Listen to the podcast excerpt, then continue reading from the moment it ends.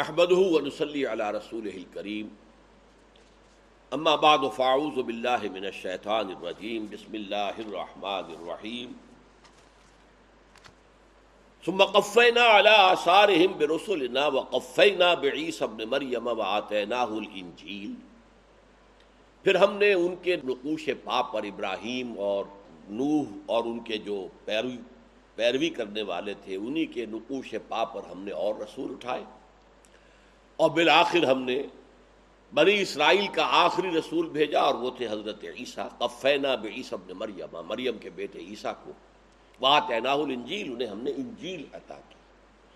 وہ جالنا فی قلوب الزین تباؤ رافت و رحمہ اور جن لوگوں نے ان کی پیروی کی، ان کے دلوں میں ہم نے رافت اب رافت کا ترجمہ آپ ایک لفظ سے چاہیں تو رقت، رقیق القلب۔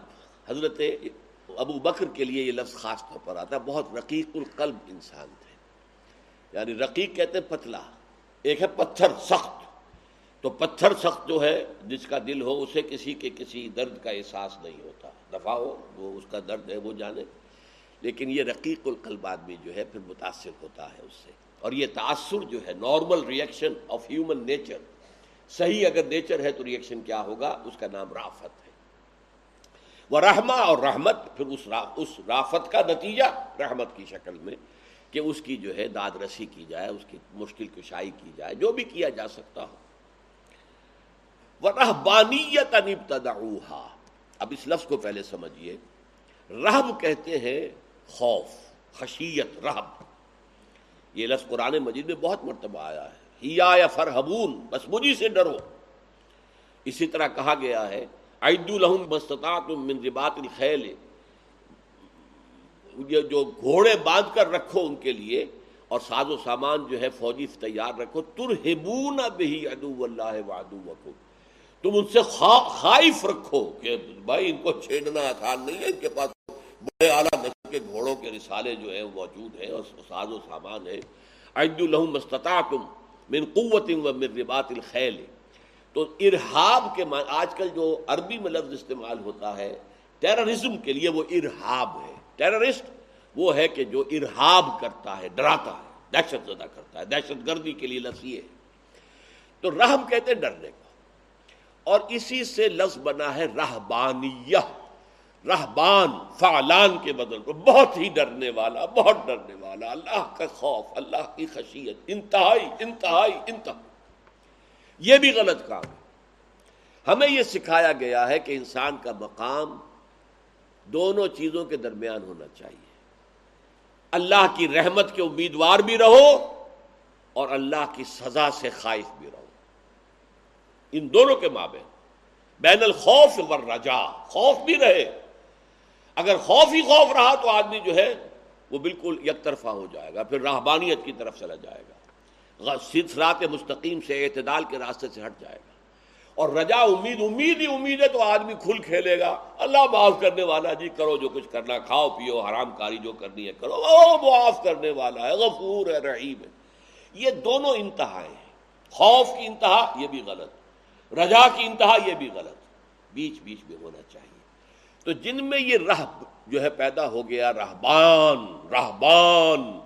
جیسے غزبان نہایت غضبناک، رحمان، بہت رحمت والا۔ تو فعلان کے وزن پر جو آتا ہے، اس میں مبالغہ رہبان اور اس سے رہبانیت بنا۔ اسی رہب سے راہب بنا۔ راہب کسے کہتے ہیں؟ جو ڈرنے والا ہے۔ لیکن راہب کی جمع ہے روحبانیت۔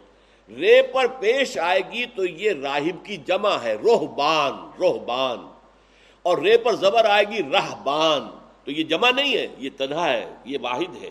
لیکن انتہائی زیادہ ڈرنے والا فعلان کے وزن پر اس میں مبالغہ۔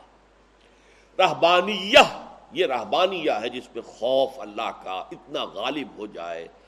اور آدمیوں میں بعض اوقات تقوی اتنا ہو جاتا ہے کہ بال کے کھال اتار رہا ہے۔ اور یہ ساری سی چیزیں جو ہے لیکن اس کے بعد کیا ہوتا ہے؟ اس کا رد عمل کہ سموچے اونٹ نے پھر نگل جاتا ہے۔ لیکن ایک وقت میں وہ بال کی کھان اتار رہا ہے کہ کوئی میرے پاس قطن کسی طرح کے بھی خطا نہ آنے پائے۔ تو یہ نیکی کا جذبہ بھی جب غیر متوازن ہو جائے، اس کے اندر جو ہے ایک حیجان پیدا ہو جائے، نیکی کا حیجان، جس کو کہ مولانا مودودی نے ایک لفظ استعمال کیا تھا رحمہ اللہ، کہ جس کو تقوا کا حیضہ ہو جاتا ہے۔ یہ تقوا کا حیضہ بھی ہوتا۔ تو اس کی شکل جو ہے، وہ انہوں نے خود ایجاد کر لی۔ نہ اپنے جسم کو کوئی کوئی جو ہے فرحت بخش چیز دیں گے، نہ اچھا کھائیں گے، نہ اچھا پہنیں گے۔ روکھی روٹی سخت ہوئی ہوئی چبا چبا کے پانی سے کھا لیں گے، لیکن یہ کہ اس کے علاوہ کچھ نہیں۔ اور یہ کہ کوئی دنیا کی راحت نہیں، کپڑے کھردرے قسم کے، وہ بھی جسم کے تھوڑے سے حصے کے اوپر۔ جیسے کہ ہمارے ہاں بھی ابتدائی زمانے کے صوفیوں نے اونی لباس پہننا شروع کر دیا تھا، وہ کاٹتا رہے ہمارے جسموں کو، یہ اچھا ہے۔ کاٹن کا لباس جو ہے وہ کاٹتا نہیں ہے۔ آپ انڈر ویئر جو بناتے ہیں اور بنیان جو ہے وہ کاٹن کے ہوتے ہیں۔ تو یہ جسم کے لیے ایک راحت بخش چیز ہوتی ہے۔ اور اگر اون ہو تو وہ تو کاٹے گی۔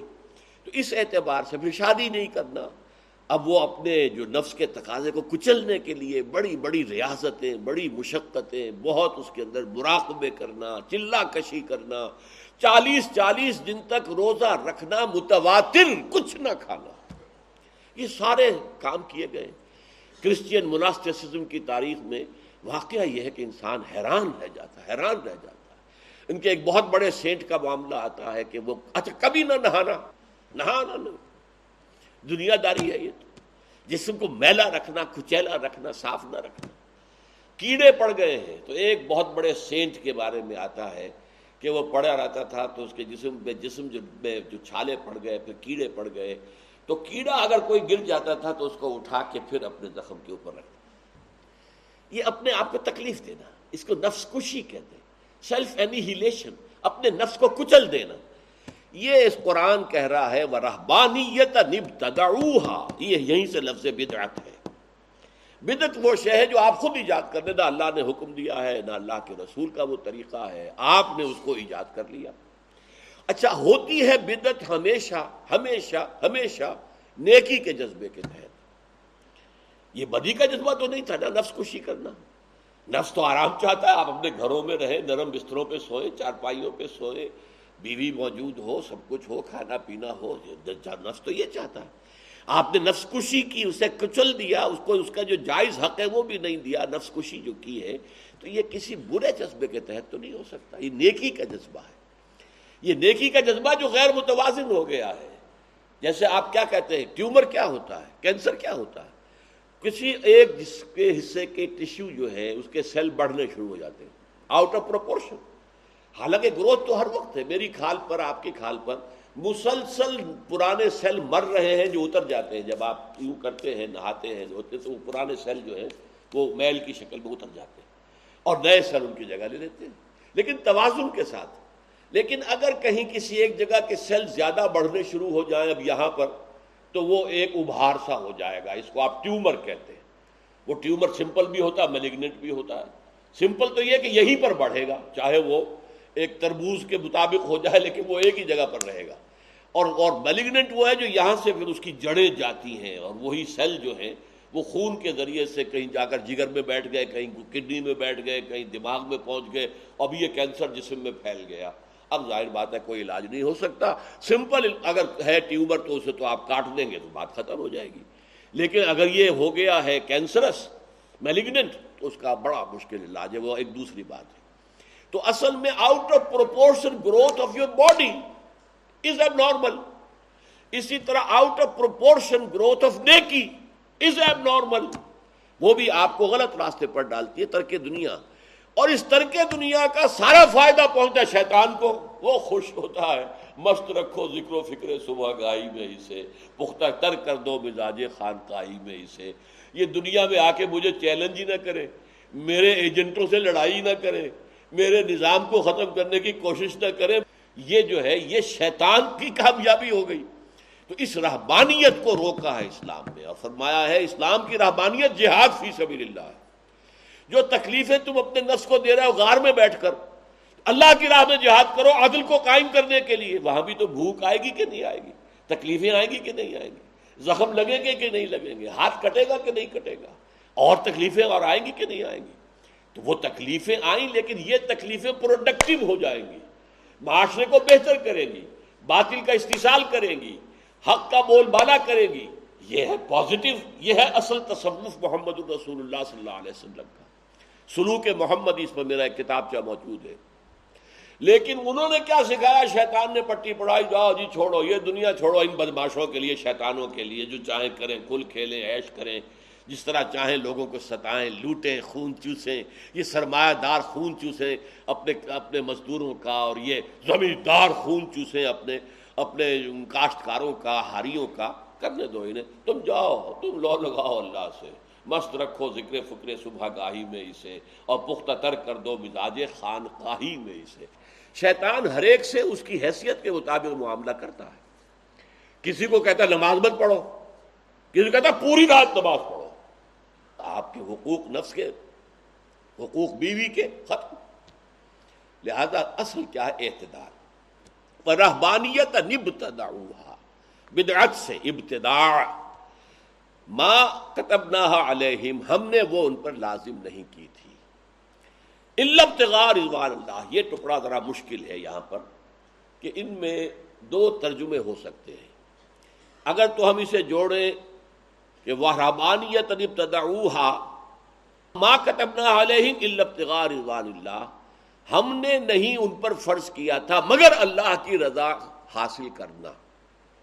اور ایک یہ ہے کہ انہوں نے رحبانیت ایجاد نہیں کی تھی مگر اللہ کی رضا کے لیے۔ یہ دونوں ترجمے ہو سکتے ہیں۔ یہاں یہ بات سمجھ لیجیے کہ جو ہم نے سورہ حدید میں پڑھا دنیا کے ساتھ ہمارا معاملہ کیا ہونا چاہیے؟ دنیا میں رہو طالب نہ بنو، دنیا سے محبت مت کرو، دنیا میں رہو اور باطل کا استحصال کرو۔ تمہیں جو بھی استقلال دیا اللہ کی راہ پہ لگا دو۔ اچھا اب یہ تو ہے اللہ کے دین کا راستہ۔ اس سے ہٹ کر جو راستہ ہوگا، وہ اصل میں راہ اعتدال سے، لیکن یہ اعتدال سے ہٹنا دو طرح کا ہے۔ ایک دنیا کے غلام بن گئے، دنیا کے کتے بن گئے، دنیا ہی ان کا مطلوب ہے، دنیا ہی مقصود ہے، دنیا ہی محبوب ہے، حلال سے ہو، حرام سے ہو، جائز سے ہو، ناجائز سے ہو، دنیا ہے۔ ایک یہ ترک دنیا، نہ بیوی بچے، نہ یہ، نہ شادی کا بکھیڑا، نہ گھر گروندہ یہ دوسرا ہو گیا۔ دونوں انتہائے ہیں۔ لیکن ان دونوں انتہاؤں میں سے زیادہ بری کون سی ہے؟ دنیا کا کتا بہت برا ہے اس سے۔ یہ اگر وہاں گیا ہے تو اللہ کے ڈر کی وجہ سے گیا ہے، خوف کی وجہ سے گیا ہے، اللہ سے لو لگانے گیا ہے۔ اگرچہ غیر معتدل ہے، غلط ہے، راستہ صحیح نہیں ہے، لیکن یہ متوازی نہیں ہے۔ جو دنیا کے کتے بن گئے ہیں، وہ بہت برے ہیں، بہت برے ہیں، بہت برے ہیں۔ اس لیے یہاں رہبانیت کی نفی تو کی ہے، لیکن گنجائش ایک رکھی ہے، ما کتبنا علیہم رضوان اللہ ہم نے تو ان پر کوئی چیز فرض نہیں کی تھی سوائے اس کے کہ اللہ کی رضا حاصل کرنے کی کوشش کرو۔ یا انہوں نے رہبانیت ایجاد نہیں کی تھی، مگر اس لیے کہ اللہ کی رضا جوئی کرے، اللہ کو راضی کرے۔ یہ دونوں ترجمے ممکن ہے برابر ہے اور میرے نزدیک دوسرا زیادہ راجے ہے۔ یعنی اس میں اصل میں اللہ تعالیٰ اس عدم توازن اگر ادھر ہو گیا ہے کہ دنیا کی طرف جھک گیا، سارا پلڑا جو ہے، یہ گئی اوپر، آخرت اور اللہ۔ یہ بہت برا ہے اس سے کہ اگر برعکس ہو جائے، کہ دنیا جو ہے، اس سے انسان جو ہے، بالکل کنارہ کش ہو جائے، اللہ کی محبت میں رہے۔ ظاہر بات ہے کہ یہ اس میں، یہ عدد یہ بھی عدم اعتدال ہے، یہ بھی عدم اعتدال ہے۔ عدم اعتدال ہونے کے ناطے برابر، لیکن ایک عدم اعتدال وہ ہے کہ جو طالب دنیا بن کر ہو گیا ہے، دنیا کا کتا بن کر ہو گیا ہے۔ ایک عدم اعتدال ہوا ہے جو تاریخ دنیا ہو کر ہو گیا یہ دونوں برابر نہیں ہیں۔ اس لیے یہاں مذمت بھی ہے، لیکن ساتھ ہی وہ مزیت کی، اس مذمت میں یہ تو کہا بدت ہی جاتی ایسا بدت ہوتی ہمیشہ نیکی کے جذبے سے۔ جو غلوف ہوتا ہے، محبت ہوتی ہے۔ حضرت عیسیٰ کی محبت تھی نا، جس نے خدا کا بیٹا بنوا دیا۔ حضور کی محبت ہے نا جس میں کہ لوگ جو ہم نعتیں جب پڑھتے ہیں تو کہاں سے کہاں پہنچا دیتے ہیں؟ سرور دو عالم، سرور دو عالم تو ایک ہی اللہ ہے، کوئی انسان تو سرور دو عالم نہیں، حاکم تو وہی ان الحکم اللہ اللہ دونوں جہانوں کا مالک اور حاکم تو ایک ہی ہے تو اللہ ہے۔ یہ اصل میں یہ سارے ہمارے مبالغے ہیں۔ تو اس اعتبار سے یہ جو بدعت ہے، اس کی بنیاد ہوتی یہی ہے، نیکی اور کسی خیر کی طلب، لیکن عدم توازن۔ جو اصل مجسمہ ہے، محمد الرسول اللہ، جو نیکی کا مجسمہ ہے، ان کو سمجھو اپنے سامنے، ان کا توازن، ان کا اعتدال، اس کو سامنے رکھو اس کی پیروی کرو۔ فما راؤ حق رعایت اب یہ ہے ایک تلخ حقیقت۔ پھر انہوں نے اس کی حفاظت نہیں کی، رعایت اور لحاظ نہیں کیا جیسا کہ کرنا چاہیے تھا۔ بہت شاز ایسے لوگ ہوتے ہیں کہ جو ایک دفعہ دنیا سے تعلق موڑ لیتے وہ واقعی موڑ لیتے ہیں۔ لیکن اکثر و بیشتر پھر کیا ہوتا ہے؟ دینداری کے پردے میں دنیا داری شروع ہو جاتی ہے۔ ہسٹری آف کرسچین مونیسٹسزم عیسائی خانقاہیت کی تاریخ خود انہوں نے لکھی ہے، ہم نے نہیں لکھی۔ یورپینز نے لکھی ہے اور اس میں کیا ہے؟ کہ ان کے تہخانوں کے اندر حرامی بچوں کی قبریں بنتی تھیں۔ کیونکہ یہ فطرت کا تقاضا ہے۔ آپ پابندی نہیں کر سکتے۔ اندر سے وہ جوش اٹھتا ہے، اس کے بعد آدمی جو ہے، جائز راستہ آپ نے بند کر دیا، وہ ناجائز پر جائے گا۔ فما حق رعایت کچھ لوگ تو ہوتے ہیں، کچھ لوگ ہوتے ہیں۔ عیسائیوں میں بھی ان کے جو بڑے بڑے سینٹس ہیں، ان میں سے ایسے لوگ گزرے ہیں، ہو سکتا ہے۔ بڑے بڑے سادھو قسم کے ایسے لوگ بھی گزرے ہیں۔ لیکن اکثر و بیشتر کیا ہوتا ہے؟ اب آج کل جو بڑے بڑے سادھوؤں کے کلٹ چل رہے ہیں، امریکہ تک کے اندر ان کے لوگ جو ہے مرید ہو رہے ہیں، اور ان کے پاس کروڑوں کی دولت جمع ہو رہی ہے۔ رشی ہے، فلاں رشی ہے، فلاں یہ ہے، فلاں وہ ہے۔ تو یہ اصل میں پھر دنیا کے دھندے بن جاتے فما راؤ حق کا رعایت دیکھیے، نفل کی عبادت جو ہے، شروع کرنے کے بعد وہ واجب ہو جاتی ہے۔ آپ نے دو رکعت نفل پڑھے، کسی وجہ سے پھر توڑ دینا پڑا، اب اس کا آپ کو دینا پڑے گا، اس کی قضا دینی پڑے گی۔ اس لیے کہ پہلے تو یہ نفل تھا شروع کر لیا تو یہ واجب ہو گیا۔ تو اسی لیے آپ نے کوئی نیکی اپنے اوپر یا کسی شہد سے اپنا لا تعلقی جیسے حضور نے صرف ایک شہد نہ کھانے کی قسم کھائی تھی، اللہ نے ٹوک دیا۔ یا نبی لمت اللہ تب تغیب بردات اے نبی، کیوں آپ اپنے اوپر وہ شہ حرام کر رہے ہیں جو اللہ نے آپ کے لیے حلال قرار دیے اپنی بیویوں کی رضا جوئی کے لیے آپ کر رہے ہیں ایسا قد فرض اللہ لکم تحلت ایمانکم اللہ نے قسمیں جو ہے کھولنے کا راستہ پہلے سے معین کر دیا ہے۔ توڑیے اپنی قسم اور اس کا کفارہ دیجیے۔ تو یہ ہے کہ کوئی چیزیں جو ہیں اگر انسان اپنے اوپر لازم کر لے، حضور کو تو وہی آ گئی، مجھ پر تو نہیں آئے گی۔ پھر اس کی پابندی نہ کروں، تو یہ دوہرا جرم ہے۔ آپ نے کسی نفلی ریاض ریاضت کا جو ہے اپنے اوپر جو ہے عہد کر لیا، اتنی نفلی ریاضت میں۔ کر اب یہ فرض ہو گئی ہے آپ پر۔ اگر آپ نہیں کریں گے تو پکڑے جائیں گے۔ لہذا اس میں یہ کہ اپنے اوپر تشدد نہ کرو، سختی نہ کرو۔ اللہ نے جتنی عبادت لکھ دی ہے، وہ ادا ہو جائے، اللہ کا شکر ادا کرو۔ باقی اپنی قوت، توانائی، اپنی جد و جہد، اپنی بھاگ دوڑ، اپنی زندگی، اپنی موت اللہ کے دین کے غلبے کے لیے۔ یقوم الناس و بالقسط، نظام عدل و قسط کو قائم کرنے کے لیے صرف کرو۔ تو فرمایا، فما اور حقا رعایت۔ ہے جیسے ہمارا ایک کہاوت ہے، اچھی تو نہیں ہے کہ نانی نے خسم کیا، برا کیا۔ اور کر کے چھوڑ دیا اور برا کیا۔ تو اسی طریقے سے خام خواہ آپ نے کوئی ایک چیز جو ہے جو آپ پر لازم نہیں تھی اپنے اوپر لازم کر لی۔ وہ لازم کر لی تو اب اس کی پابندی کرنی ہوگی۔ اب آپ نہیں کر پا رہے تو اب دوہرا جرم ہو گیا تو کیوں اس میں آگے بڑھتے ہو؟ کیوں اپنے اوپر تشدد کرتے ہو؟ اسی لیے حدیث میں آیا، لا تشدد علی انفسکم، اپنے نفسوں کے اوپر تشدد نہ کرو۔ فآتین الذین آمنوا منہم اجرہم وکثیر منہم فاسقون۔ اس آیت کے دو معنی کیے گئے ہیں۔ تو ہم نے جو لوگ ان میں سے ایمان لے آئے یا ایمان والے تھے، انہیں ہم نے ان کا عجر عطا کیا۔ لیکن ان کی اکثریت بھی فاسقوں پر مشتمل ہے۔ تو یہ چیزیں جو ہے فرمایا، کثیر منہم فاسقوں۔ فاتین الزین آمن منہم کا ایک ترجمہ یہ کیا عام لوگوں نے۔ کہ جو لوگ ان میں سے ایمان لے آئے یعنی عیسائیوں میں سے جو ایمان لے آئے حضور پر، صلی اللہ علیہ وسلم، یہاں مراد ایمان سے محمد الرسول اللہ پر ایمان ہے، انہیں ہم ان کا اجر عطا کریں گے۔ بلکہ بعض احادیث سے معلوم ہوتا ہے کہ ان کو دوہرا اجر ملے گا، جو اپنے نبی پر بھی ایمان لائے تھے اور محمد الرسول اللہ پر بھی ایمان لائے۔ تو ان کو دوہرا اجر ہے اللہ تعالیٰ کی طرف۔ یہ بھی آگے آئے گا۔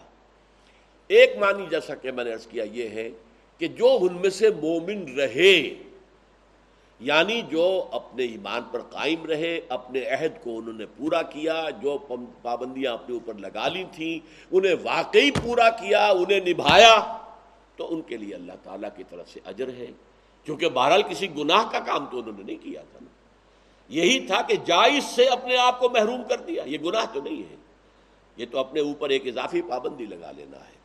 تو یہ دونوں ترجمے میرے نزدیک دوسرا ترجمہ صحیح ہے کہ جو ان میں سے صاحب ایمان تھے اور وہ قائم رہے اور جو پابندیاں اپنے اوپر لگانی تھیں ان کو نبھاتے رہے، ان کو تو ہم جو ہے ان کا عجر عطا کریں گے یا ان کے لیے ان کا عجر محفوظ ہے۔ وہ کثیر بن فاسقون، لیکن ان کی اکثریت فساق و فجار پر مشتمل ہے۔ اب اس کے بعد خطاب آ رہا ہے۔ یا اللہ رسول ہی اس آیت کے بھی دونوں ترجمے یہ دونوں پیرل چلیں گے اس میں۔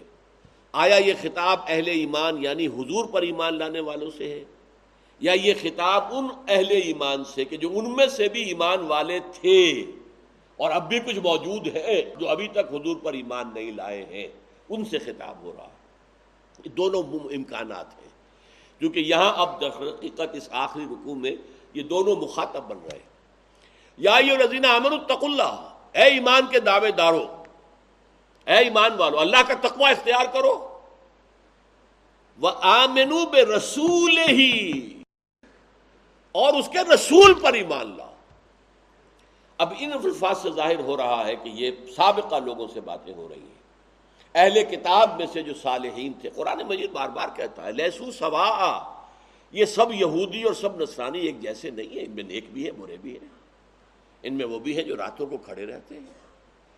تو ہر طرح برابر نہیں، ان میں وہ بھی ہیں کہ اگر ایک جو ہے دینار ان کے پاس تم رکھوا دو گے یا مانت کے طور پر تو وہ تمہیں واپس کر دیں گے۔ قنتار بھی اگر رکھوا دو گے، اگر ڈھیروں سونا ان کے پاس رکھوا دو گے تب بھی خیانت نہیں کریں گے، واپس کر دیں گے۔ اور ان میں ایسے بھی ہے کہ ایک دینار بھی کسی کے پاس امانت رکھ دو گے تو وہ نہیں دے گا، غبن کرے گا خائن کیا ہوگا؟ اللہ یہ اللہ معدم تعلے قائمہ یہاں تک کہ اس کے سر پر سوار ہو کر نکلوا لو۔ تو وہ تو تم نے اپنی طاقت سے نکلوایا، اس نے تو نہیں دیا۔ تو ان میں ہر طرح کے لوگ موجود تھے۔ تو گویا کہ ان سے خطاب ہو سکتا ہے کہ یا الزین آمن تق اللہ اللہ کا تقوی اختیار کرو۔ کیونکہ اللہ پر تو ایمان کے وہ مدعی تھے۔ اس کا تو تقوی اختیار کرو۔ ایمان کے لفظ کا یہاں پہ اس لیے نہیں لایا، اللہ کے لیے۔ کہ اللہ پر ایمان کے تو عیسائی اور یہودی دونوں جو ہے وہ مدعی ہیں۔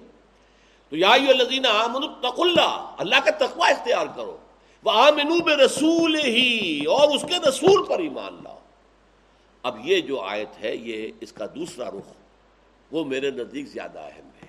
یہ اہل ایمان مسلمانوں سے خطاب۔ اے ایمان کے دعوے دارو، اللہ کا تقوی اختیار کرو۔ اور اس کے رسول پر ایمان پختہ رکھو۔ اس کے کیا معنی ہے؟